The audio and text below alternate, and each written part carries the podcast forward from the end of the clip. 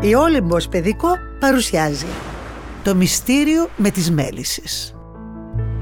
Είμαι ο Δίας, ο βασιλιάς των θεών. Είμαι η Ήρα, η βασίλισσα των θεών. Είμαι η Εστία. Προστατεύω την οικογένεια και τον οικοκυριό. Είμαι ο Ποσειδώνας. Βασιλεύω στη θάλασσα. Είμαι η Δήμητρα.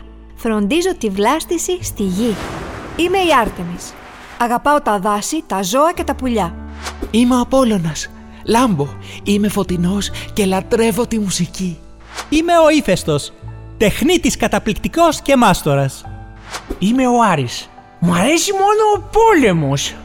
Είμαι η Αφροδίτη, η ομορφότερη στον κόσμο. Είμαι η Αθηνά. Αγαπάω τα βιβλία και τη γνώση. Είμαι ο Ερμής και τρελαίνομαι για σκανταλιές και πονηριές. Στον Όλυμπο οι δώδεκα θεοί. Άλλοι αγέροχοι, τρανοί, στον κόσμο βασιλιάδες κι άλλοι παιδιά ακόμη παίζουν κρυφτό στις πρασινάδες. Εκείνο το βράδυ οι μεγάλοι θεοί μυστικά είχαν βρεθεί. Ανήσυχοι ήταν. Κάτι κακό είχε συμβεί. Ναι, σας λέω. Οι μέλισσες δεν κάνουν μέλι. Ψάχνω παντού, δεν βρίσκω ούτε μια κυψέλη. Και οι μέλισσες κάπου έχουν κρυφτεί. Κάτι τις ενοχλεί και έχουν εξαφανιστεί. Ανήσυχοι οι θεοί όλη νύχτα κουβεντιάζουν.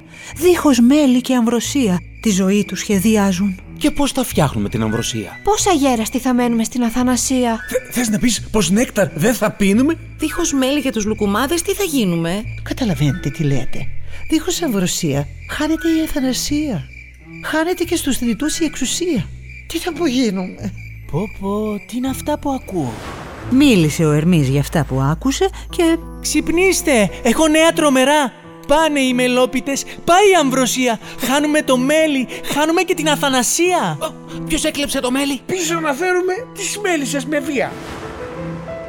Κάτι πρέπει να κάνουμε. Δεν γίνεται να καθόμαστε στην ησυχία. Εγώ θα ψάξω λύσεις στα βιβλία. Ξέρω που θα είναι οι μέλισσες πριν το μεσημέρι. Πάμε στο δάσος, να τους στήσουμε καρτέρι. Αχ, δεν θέλω να χάσω την Αθανασία. Έτσι έγινε. Και όταν ήρθαν οι μέλισσες, πετάγονται οι μικροί θεοί, πιάνουν δυο και τρεις, μία τους έμεινε. Θα μιλήσει, θα το δεις. Τη ρώτησαν οι μικροί θεοί που κρύβονται, γιατί δεν κάνουν μέλι. Τη ρώτησαν αν είναι κάτι σοβαρό, αν βαρέθηκαν να ζουνε σε κυψέλη. Μη μου κάνετε κακό; Ό,τι ζητήσετε θα σας το πω. Όχι, όχι. Μονάχα τα λουλούδια στο κάμπο αποφεύγουμε. Νέκταρ να ρουφάμε από αυτά δεν θέλουμε.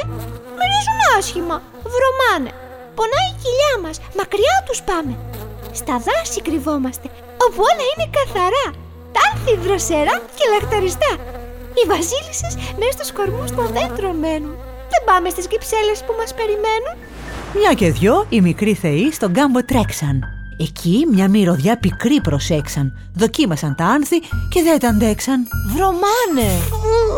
Μυρίζει άσχημα. Αηδία. Είναι πολύ πικρά. Αποφάσισαν λοιπόν να μείνουν εκεί. Να ανακαλύψουν το λόγο όλοι μαζί. Μμμ, κάτι εδώ διαβάζω. Όμως συμπέρασμα δεν βγάζω. Τι, τι; Ας περιμένουμε να δούμε και έπειτα θα τα πούμε. Τι κάνει εκεί; Βρωμάει.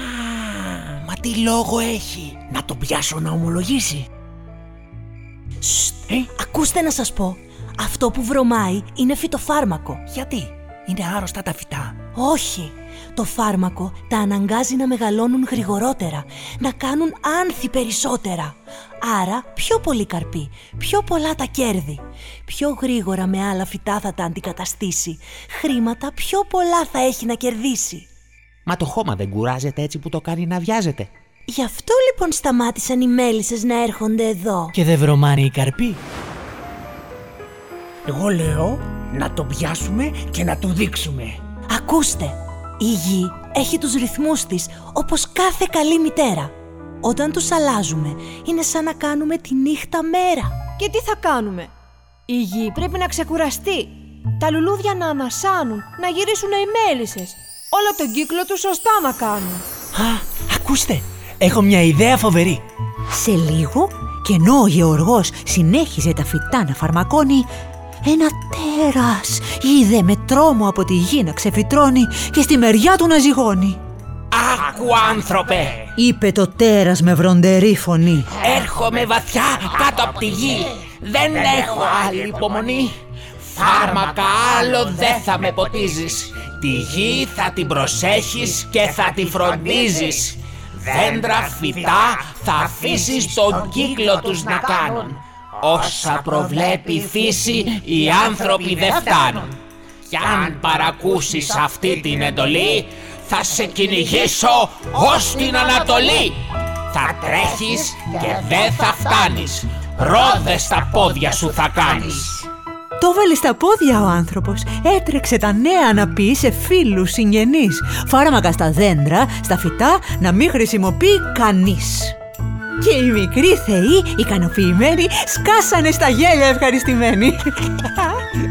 Γιατί αυτή το τέρας ήταν, αφού με λάσπες από τον ποταμό πασαλιφτήκαν και ο ένας πάνω στον άλλον ανεβήκαν. Έπρεπε να με αφήσετε να τον δείρω. Να δούμε τώρα αν θα ξαναψεκάσει. Λίγο καιρό μετά, ψηλά στον Όλυμπο, Γύρισαν οι μέλισσες. Γύρισαν και κάνουν πάλι μέλι. Κανένας κίνδυνος για την αθανασία.